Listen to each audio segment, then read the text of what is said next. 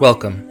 You're listening to Living Faith Podcast. Starry skies, see your hand in time, in mine to lead me through the night.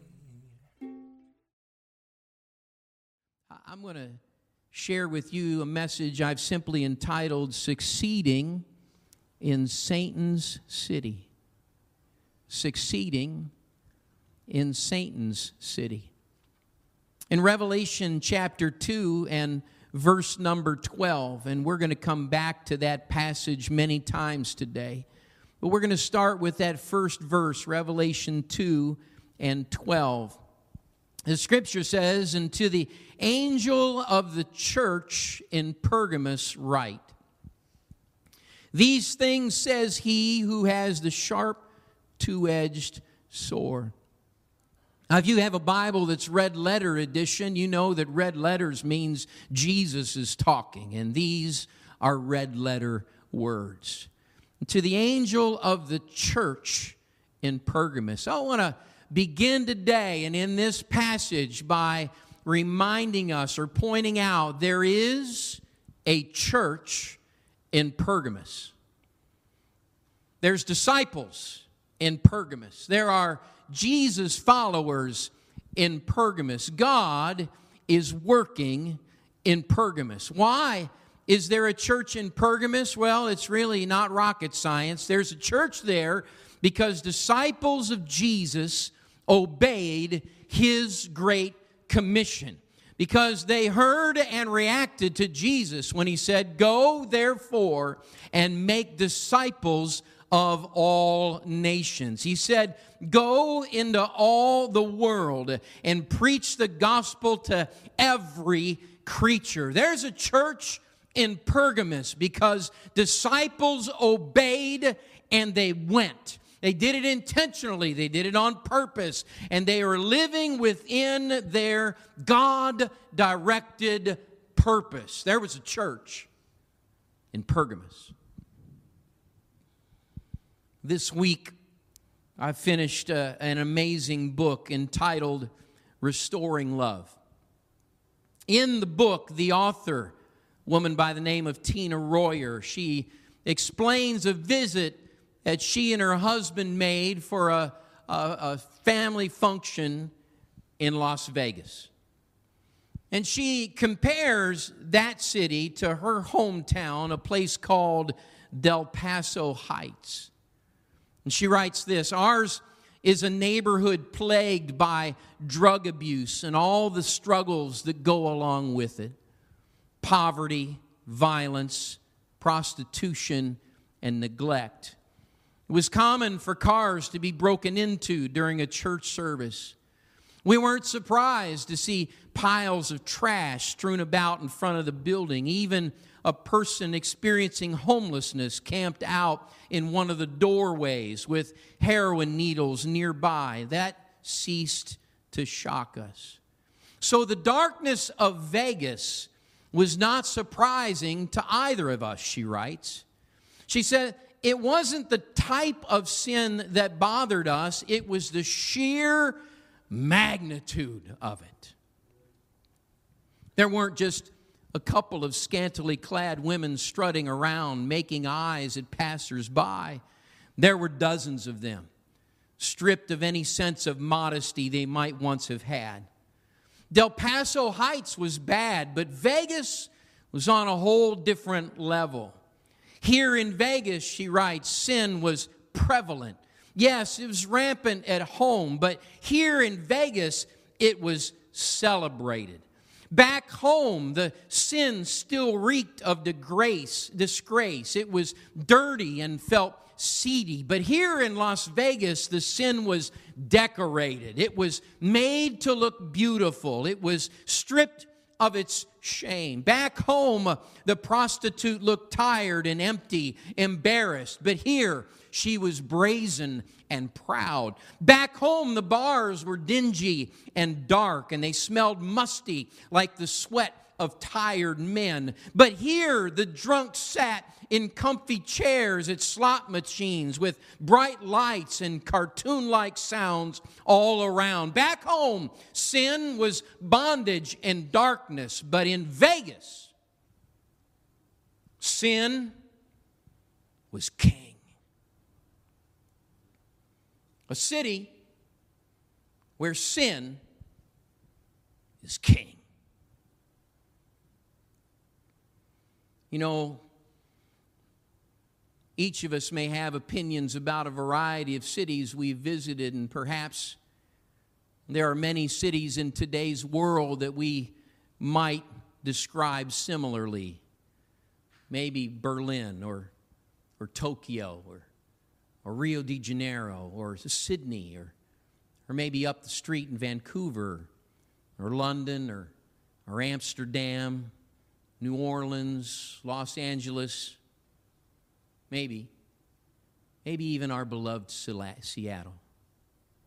You know, the list could go on and on, where by description, by our observation, by understanding, some would say cities where sin is on the throne.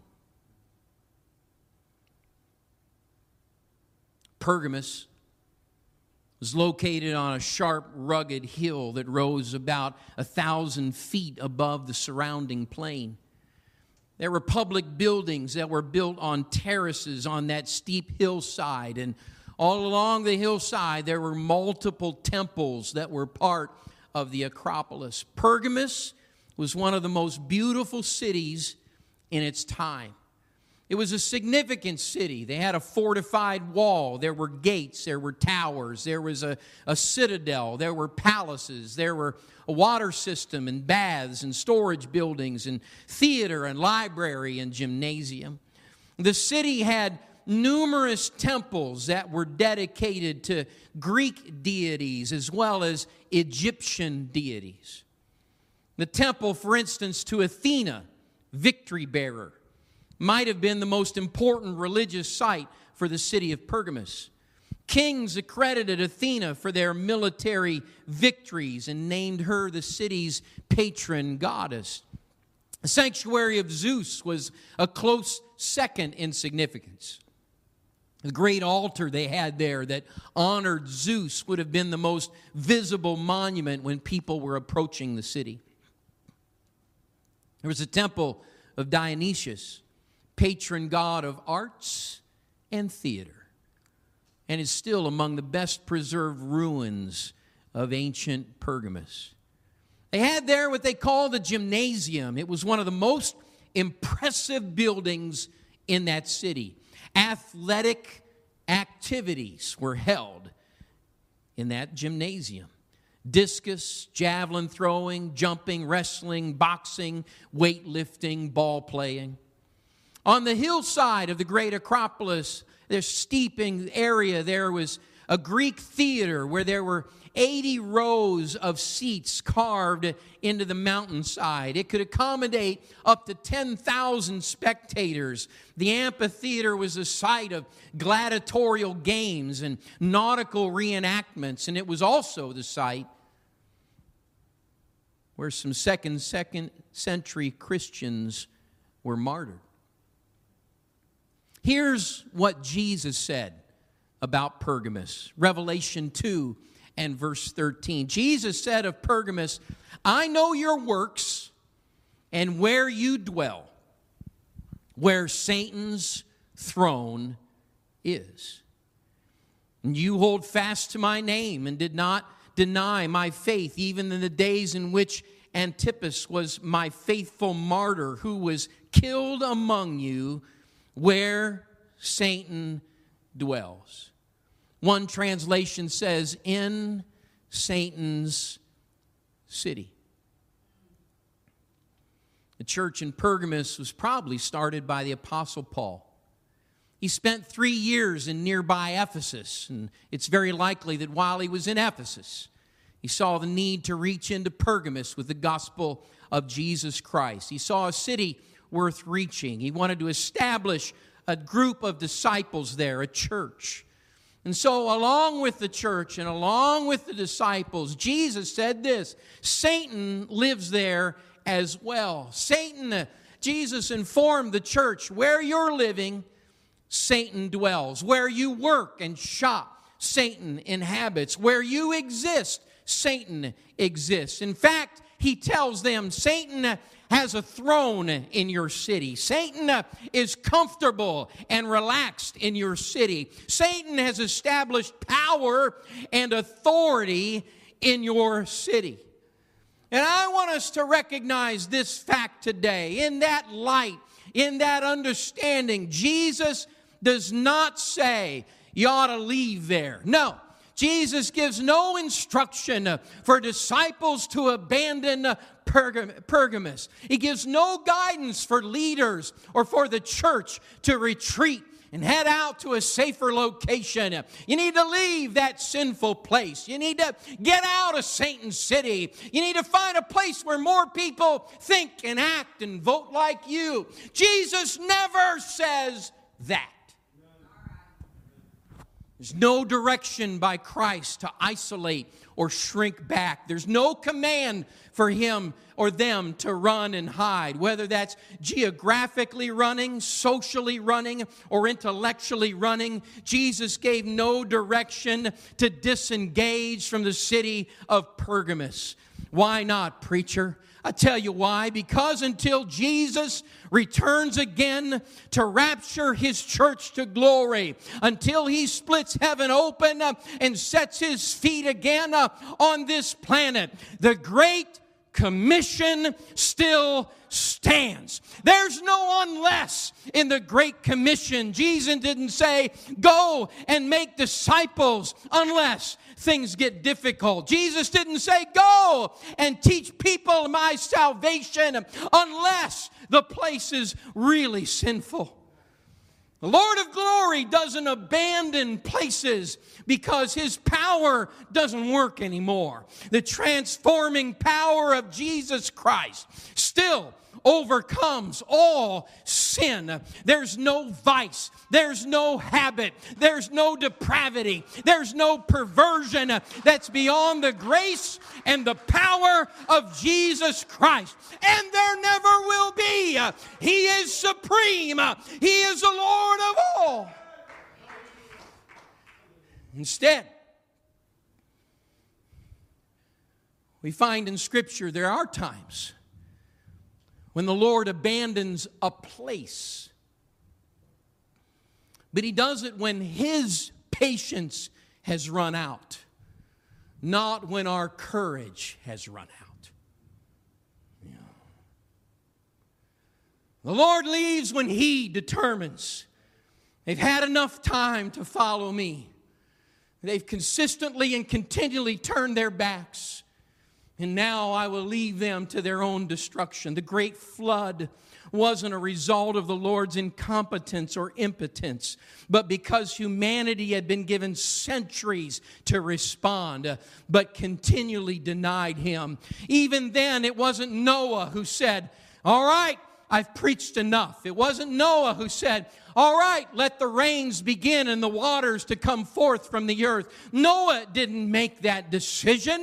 The Lord of glory determined when his patience was finally exhausted. Sodom and Gomorrah weren't abandoned and destroyed because Abraham determined now is the time. In fact, it was Abraham who begged the Lord, give me a little more time, a little more opportunity to see if there's some who will follow you. But the Lord had had enough, and He and He alone determines when it's time to end salvation possibilities. And when Jesus Christ, hear me today, when He physically returns to earth, He and only He determines when.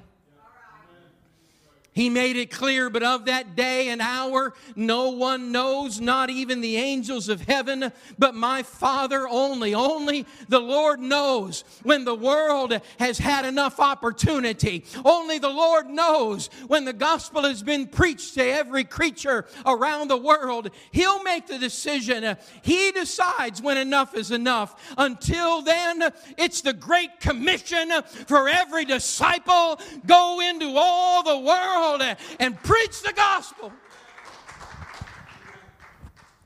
It's not any saint's place at any time to declare any city beyond the saving of Jesus Christ. Luke chapter 6, verse 27, Jesus said, But I say to you who hear, love your enemies. Run from those who hate you. No, no, it doesn't say that do good to those who hate you. Run from those who curse. No. Next verse says, Bless those who curse you. Pray for those who spitefully use you. I've had it with them. Enough's enough. I'm finished with them. 37, Jesus said, Judge not, and you shall not be judged. Condemn not, and you shall not be condemned. Forgive, and you will be forgiven. There's no words of abandon there. And you know what? When you and I struggle with the direction of Jesus, when we see these directions as being a little challenging or tough, again, let's listen to Jesus' words. In Matthew 11 and verse 12, and from the days of John the Baptist until now, the kingdom of heaven suffers violence, and the violent take it by force. A struggle is expected. And knowing that, we listen to his words in Acts chapter 1 and verse number 8. But you shall receive power when the Holy Spirit has come upon you. And you shall be witnesses to me in Jerusalem and all Judea and Samaria and to the end of the earth. And uh, we need to remember the writings of the Apostle John in 1 John 4 4. You are of God, little children, and have overcome them, because he who is in you is greater than he who is in the world. Can I, I just remind the church today when things are tough in Pergamum? Disciples don't abandon the city. Rather, we turn to the Holy Spirit who is greater than Satan. We surrender to the power of the Holy One. And until he returns, we are his emissaries, empowered by his Spirit to overcome.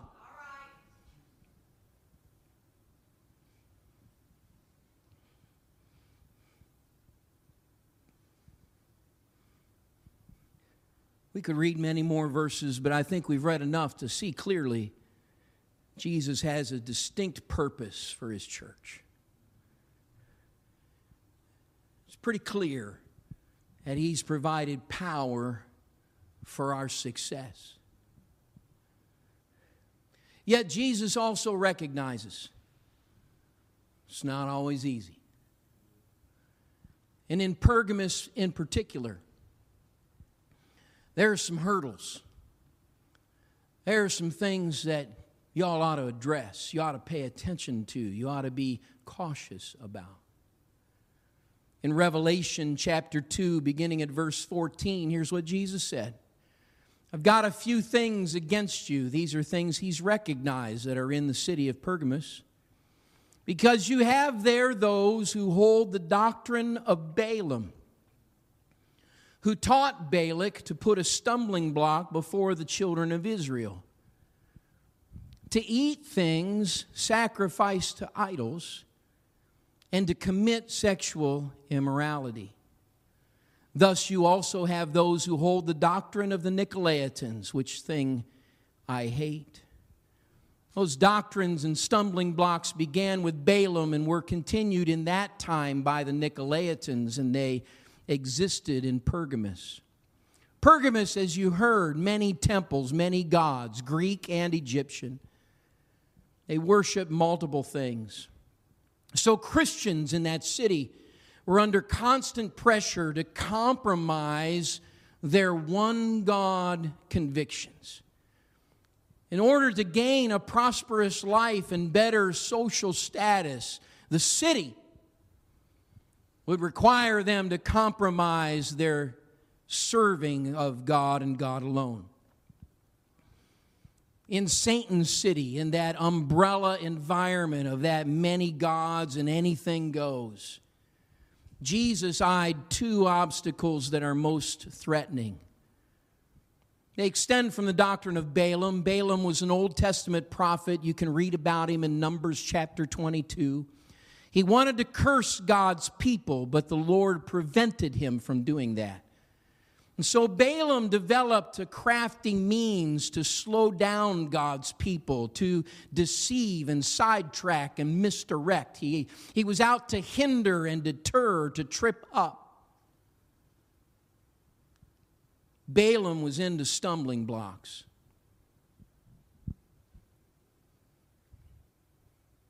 You're aware as well as I am that there's lots of people today that are are really concerned about their diets, their food intake.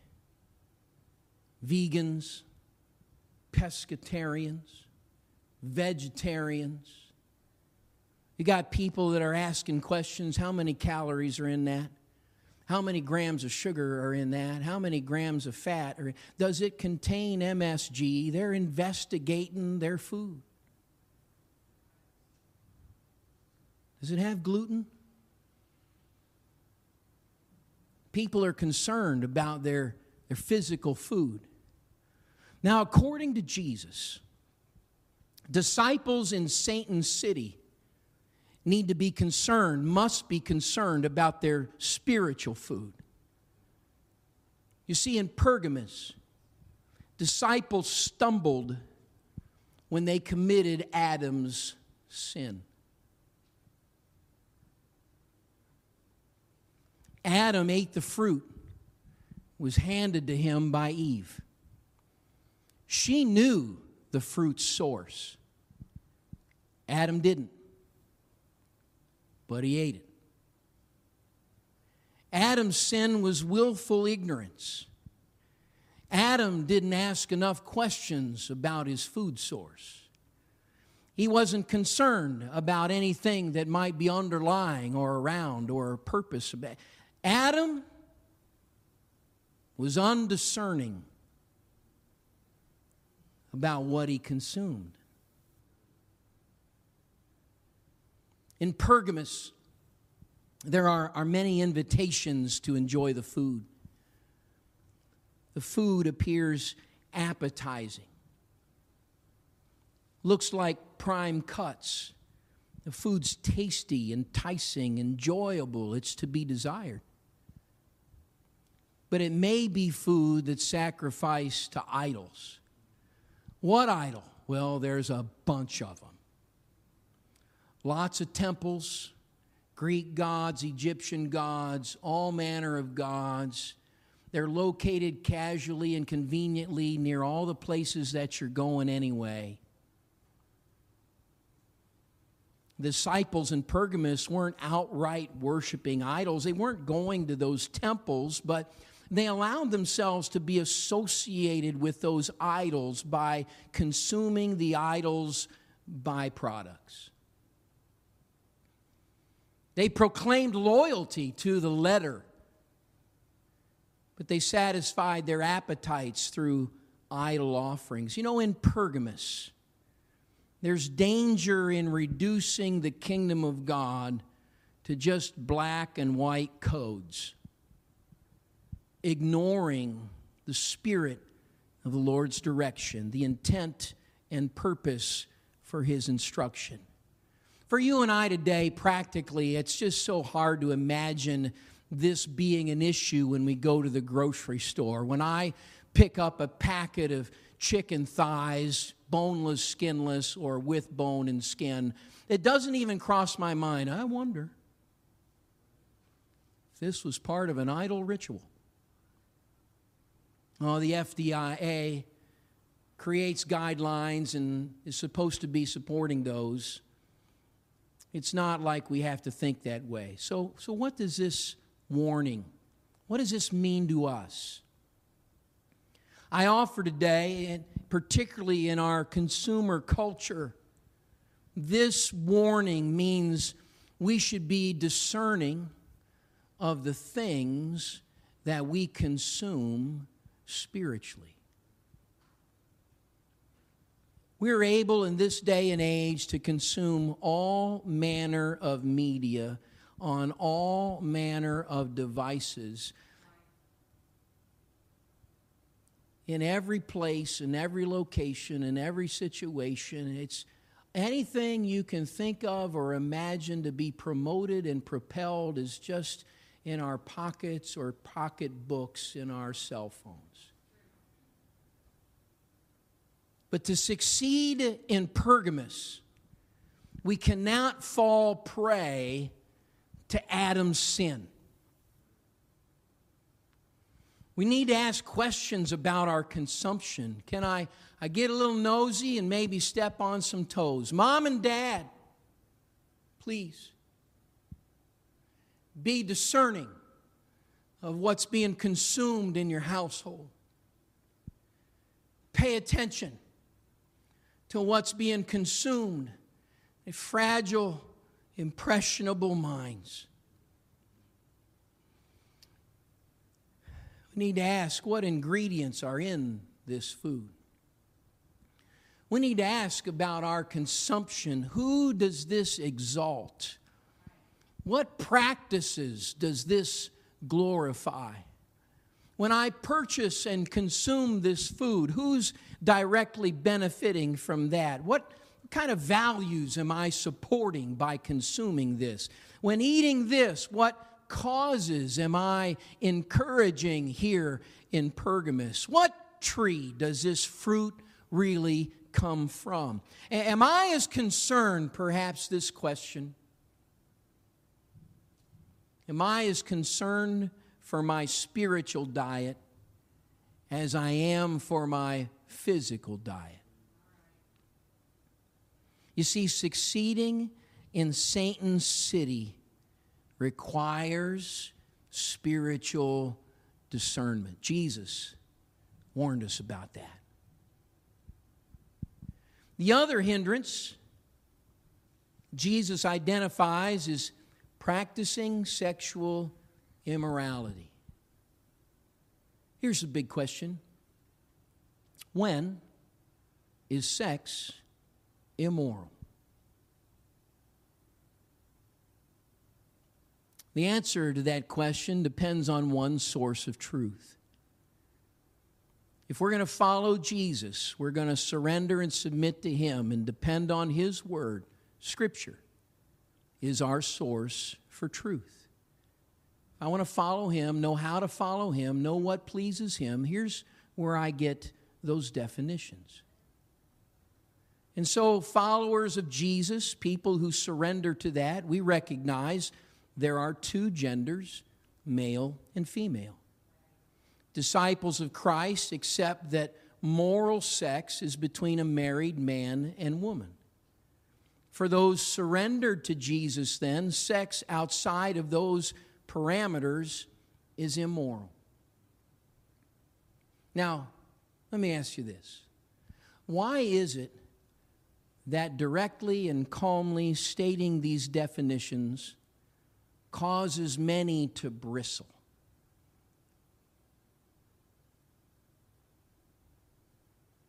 In Pergamos, truth isn't solely derived from the Word of God. In Satan's city, there are many gods, there are many temples, there are many definitions of what might be true. In Pergamos, popular opinion rules the day. And since popular opinion changes over time, so also does the city's definition of truth. And so, what is increasingly accepted and promoted today as sexually moral was not considered so as, as little as 10 years ago, certainly not 20 or 40 years ago. So, as public opinion keeps moving, so does the definition of what is moral sexually. And as any society increasingly denies the Word of God and embraces mere human thought, sexual moral boundaries will continue to vacillate.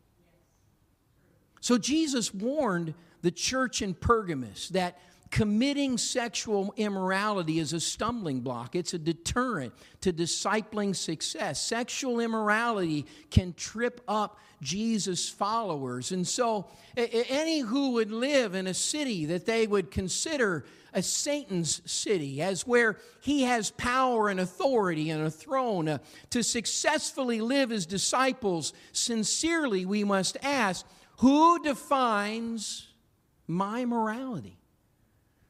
What is my source? When it comes to sexuality, why do I believe what I believe?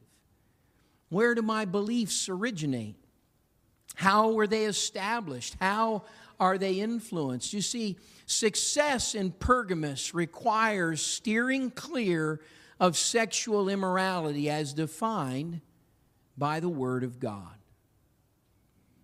You know, even after Jesus recognizes these unique challenges of discipleship in Satan's city. I, I remind us again there was a church in Pergamos.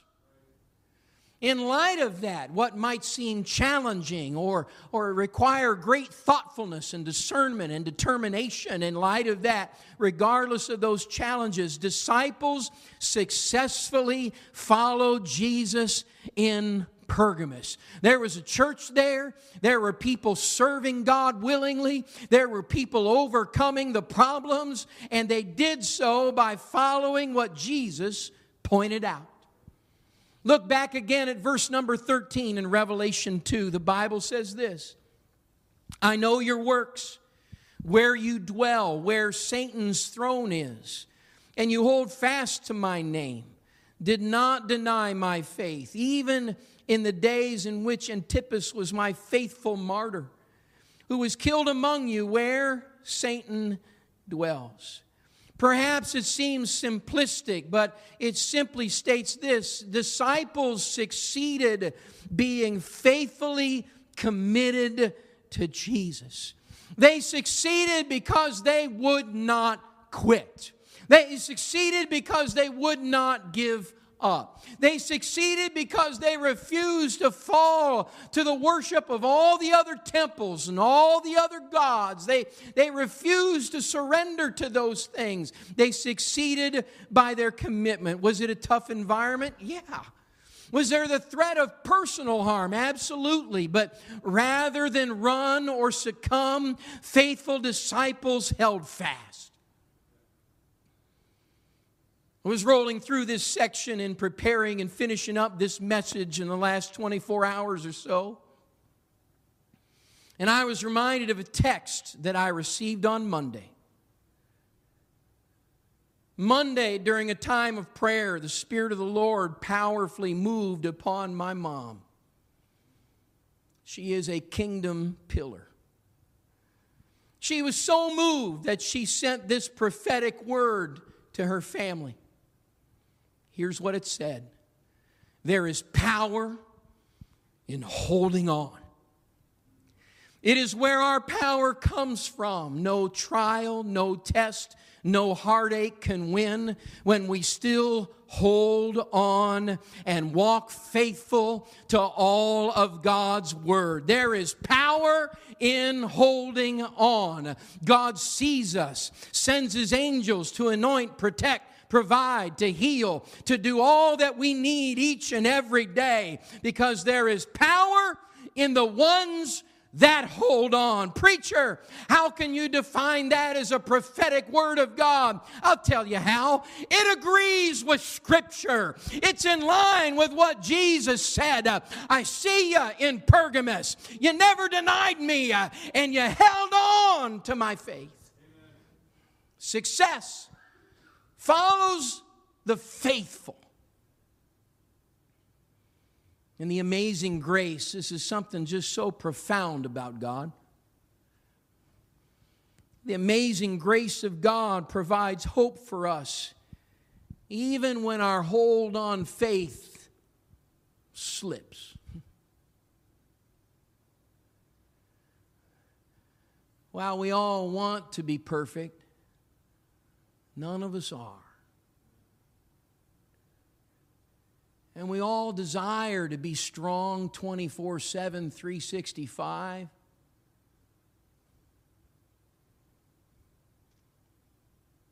None of us are 100%. So, to those who happen to get hindered by Balaam's trickery, look what Jesus said in, in Revelation 2:16.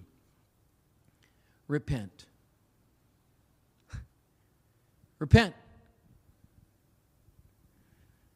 Repent. Confession. Contrition. Change.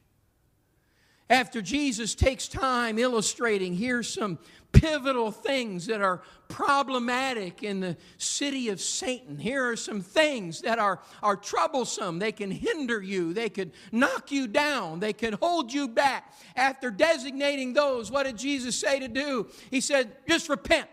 Just confess that you messed up and, and, and be contrite that you are guilty and then determined to change. You see, after we enter into the kingdom of God, we spend the rest of our lives becoming more like Him and, and pursuing Him, the perfect one. But it's a pursuit we never realize until He takes us with Him into heaven someday. Until then, our perfection is an ongoing process. And you need to hear me today. That being the case, repentance is a disciple's friend.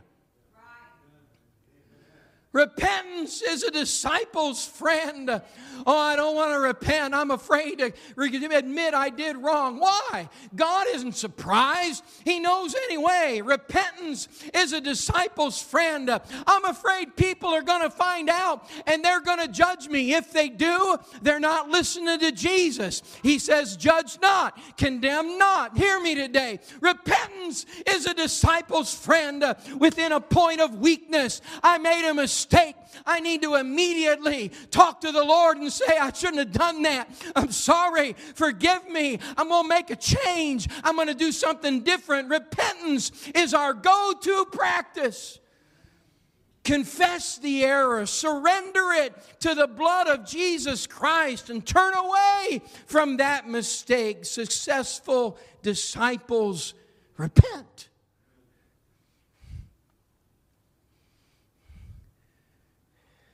And here's the conclusion of the matter here. In Jesus' words, John's recording. For those who hold on, for those who overcome Balaam's false doctrine, for those who readily repent, Jesus leaves us with some wonderful, wonderful hope. And this hope in Revelation 2:17, the next verse, you know what it causes me to realize? Jesus knew there would be success for disciples in Pergamos. If he thought we couldn't do it, or his power wouldn't work, or his word would fail, he'd have pulled us out. But since he knew his authority and his power, and he knew there would be disciples who, who heard and followed and responded and succeeded, he said, Let me tell you what is waiting for you when you overcome. He who has an ear, let him hear what the Spirit says to the churches. To him who overcomes, I will give some of the hidden manna to eat. Another translation says food stored in heaven. Food that we're not aware of yet. Food that's not ordinary earthly sustenance. Strength that doesn't come from the ordinary but is extraordinary. If you'll hold on, if you'll repent, if you'll just continue to ignore Balaam's lies, there is strength, there is encouragement, there is power that is from heaven above, and it is promised for those who overcome. And then he says this I will give him a white stone, and on the stone a new name written, which no one knows except him who receives it. Every adult today, when you came in the house, should have received a, a white stone.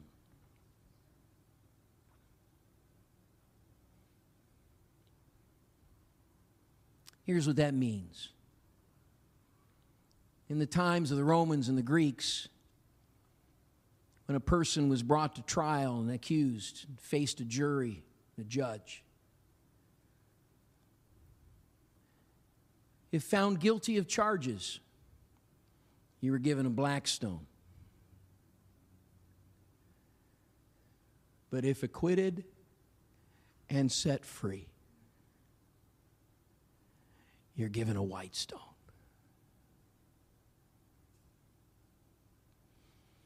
If charges won't be held against you, and I'm going to embrace you into my freedom and glory Jesus said, If you'll overcome, I got a white stone for you. And then he says something interesting. And on that stone will be a new name written, which no one knows except him who receives it.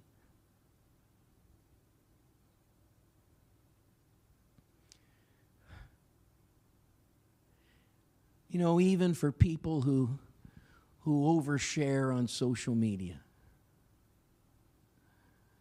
No one really knows the power of God's victory in my life like I do. I shared a little bit today about Tom's testimony, but none of us, not even his sweet wife and household, know what that white stone really means to Tom. I shared a little bit of Jackie's testimony today.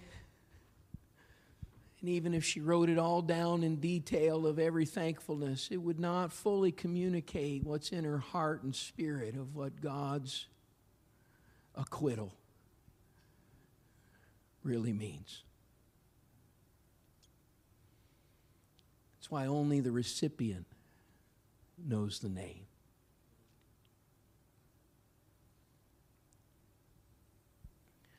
Why'd you hand out these white stones today, Pastor? Because I hope there'll be something in us.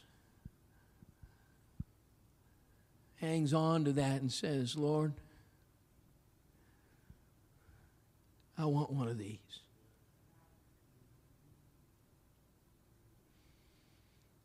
Lord, I want one of these. I'm looking forward to the day, Lord, when you see me as an overcomer. Not perfect, but repentant. An overcomer. I wonder today in this house, anybody just want to grab that stone and begin to pray however you feel comfortable and say, Lord, you know what? I, I want one of these. I, I, I'm looking forward to the day. I want to have in my hand I want to have received from you, Lord, the fullness of your victory and your acquittal in my life. Lord, it's my desire and it's my goal. I want to have that stone. Lord, I want to have that. I want to have the full appreciation and understanding of everything you've done for me. Lord, I want to live knowing, oh God, you have that plan for me. You have that in store for me. It is your intention, your desire, and your goal to place that white stone in my hand. And I want to be a recipient, Lord, of what you have for me. I want a taste of that manna. I want to be strengthened by that manna.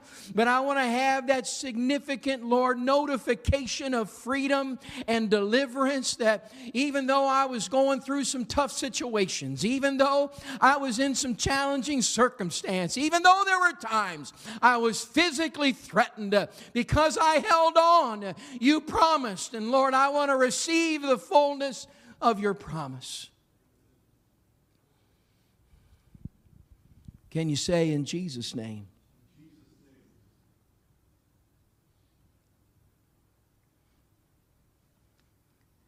Preacher, are you saying that we live in Satan's city? No, I'm not. Do I see some parallels? Oh, yeah, but it's not my designation that I live in Satan City. That's for Jesus to discern. What I am saying is this if we are, it's no excuse for failure. What I'm saying is, if it's true, wherever we are, disciples around the world thinking, man, it's so bad, it's so tough, it's so hard, it's so evil, things are so rampant, I'm saying this success is still possible and available, even expected. Jesus said, to him who overcomes. Got some hidden manna, I got a stone for you. I want everybody to go home today knowing I can do this. I can do this. But you don't know my past, preacher. I, I probably don't know all the details. Only you are going to know the name. And still, there is success for everyone who was surrendered to Jesus Christ. Amen. You've been listening to the Living Faith Everett podcast series. Tune in next week for the next part of this series, or join us online at livingfaithministries.church.